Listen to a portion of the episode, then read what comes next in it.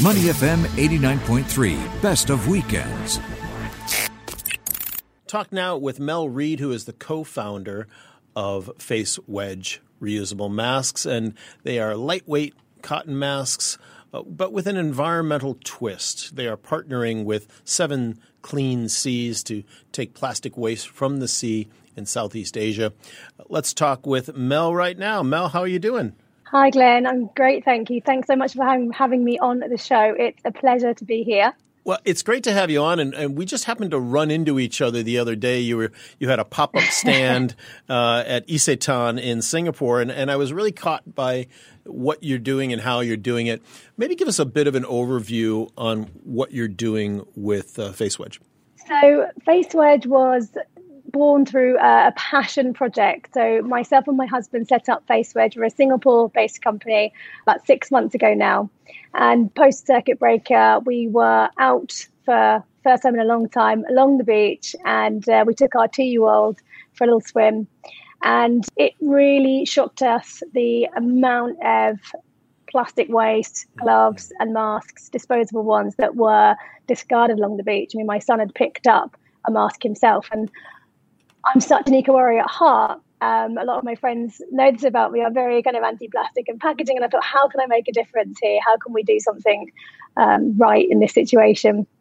At the same time, we couldn't find a mask that we loved to wear. And so I actually started hand making masks at home to, to make something a little bit lighter and breathable, something a bit fashion, fashionable and funky so that I could look forward to wearing it and build it into my wardrobe. Mm. I had friends asking me, look, could you make custom masks? And I suddenly realized actually um, this could be a thing. I could actually um, provide something great on the market and at the same time support Seven Clean Seas. Yeah, how did you, Seas. Yeah, how, how did you get the uh, get the idea to to partner with them? Had you known about them before, or what was that relationship? That's right. So uh, Tom Peacock, Ben Moody, Pam, they run Seven Clean Seas. They've been set up for a few years now. We, uh, the company I work for, Spencer Ogden, it's my my main job. We were uh, we'd been taken out on a on a kind of volunteering corporate social event with Seven Clean Seas. So we had, I think, 80 of us from the office on the beach cleaning up. At the end of the uh, session, we managed to weigh all of the kilos of plastic we'd removed, all the fishing nets, etc. And it was a great cause. And at the end of the uh, event, we then donated Seven Clean Seas uh, for them to continue their work.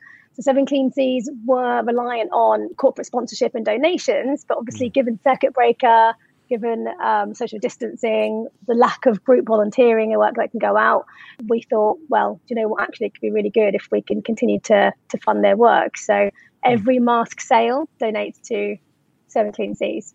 Yeah, how does how does that work? It says every five masks sold equals a kilogram of plastic that's pulled from the ocean. How do, how does that work? Absolutely. So um, for every mask that we sell, we will log that to Seven Clean Seas. So they will bill us at the end of the month for the amount of masks that we've we've sold, and essentially every single mask has a donation tied to it. So five of them will fund the removal of one whole kilo. Wow, that that's sense. great. So, so are you are you actually able to make money with your selling your masks by donating? That sounds like a, fair, a fairly uh, large amount of money that you're donating each each five masks. We are a profit making business, but we don't take a salary out of it. We pay our obviously our, our mask costs, our staff. We've grown our family. Now we've opened up a few pop up shops. We've got a 15 man team now across Singapore, um, and then from the profit we also donate to Seven Clean Seas. So actually, they are a cost before we calculate that profit. But um, I think you know, looking back at all the good we've done over the last six months, we've pulled almost two tons from the wow. ocean. So that in itself is is is the real reward, to be honest, Glenn. that's uh, that's a lot of face coverings, isn't it? it is indeed. Good, good is for you.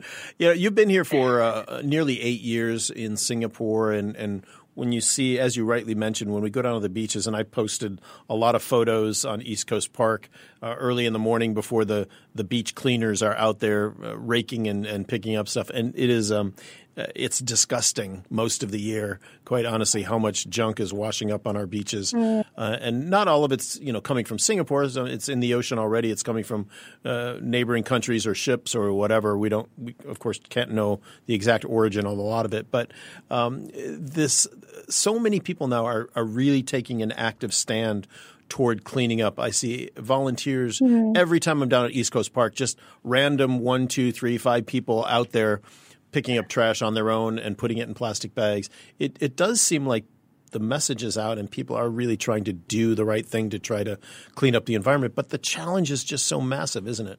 It is, and I think that um, there's something like 8 million metric cubic tons of plastic in the ocean. 70% of it originates from Southeast Asia, and a lot of it does end up, you know, in the channel around Singapore.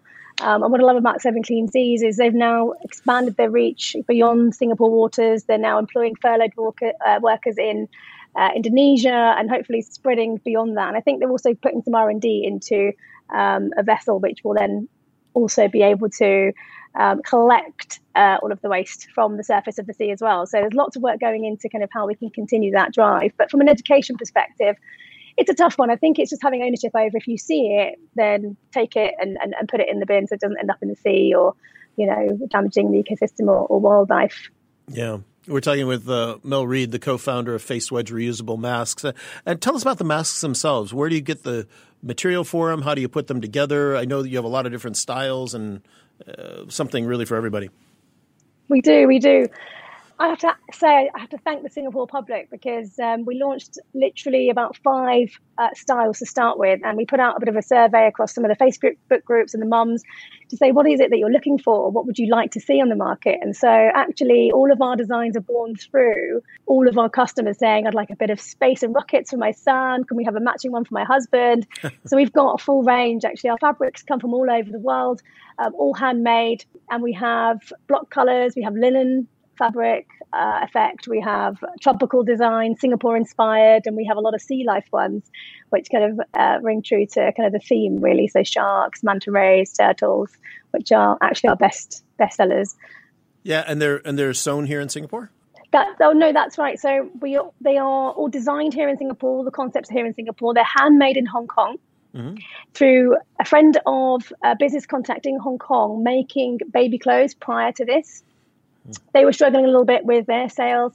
So we decided to collaborate with those guys to bring the, the connection together with us here um, to supply the demand here for, for fabric face masks. Yeah, and and what will be? What do you think the future of uh, Face Wedge is going to be? Uh, hopefully, we will not be in the mask environment forever. You know, we'll start to see some of that go away maybe next year sometime. What what next? How will you evolve the company? That's a great question. It's something my husband and I are always talking about. I think to start with, we didn't expect it to go so crazy. Actually, it was meant to be a bit of a side project. It has gone a bit bigger than we we even imagined. And now, what we'd love to do is we're looking at fabrics where the plastic that is pulled from the ocean can be repurposed into fabric that we can then use for things like swimwear, ladies' swimwear, men's swimwear, kids swimwear. So that's kind of something we're looking into next um, I think Glenn is having the time now to, to put our brain power in action for that next project. But that's something to watch out for hopefully next year. Wow, it's a great effort, and uh, thanks for uh, for taking us through what what you're doing right now. If somebody wants to to look further at the masks you're putting together and figure out how they can donate uh, to Seven Clean Seas, how do they find you? So do visit us at facewedge.com or have a look at our stores. We are in Isetan on level one, and we're in Takashimaya on level three. And if you're planning to do any travel coming up soon, at the end of the month, we will be stocked at WH Smith in the airports too. So great, look out for us. Awesome. Mel Reid, co founder of Face Wedge Reusable Masks. Thanks so much for being with us this morning. Keep up the good work. Thanks, Glenn. Thanks for having us. Take care. To listen to more great interviews, download our podcasts at moneyfm893.sg or download the SPH radio app available on Google Play or the App Store.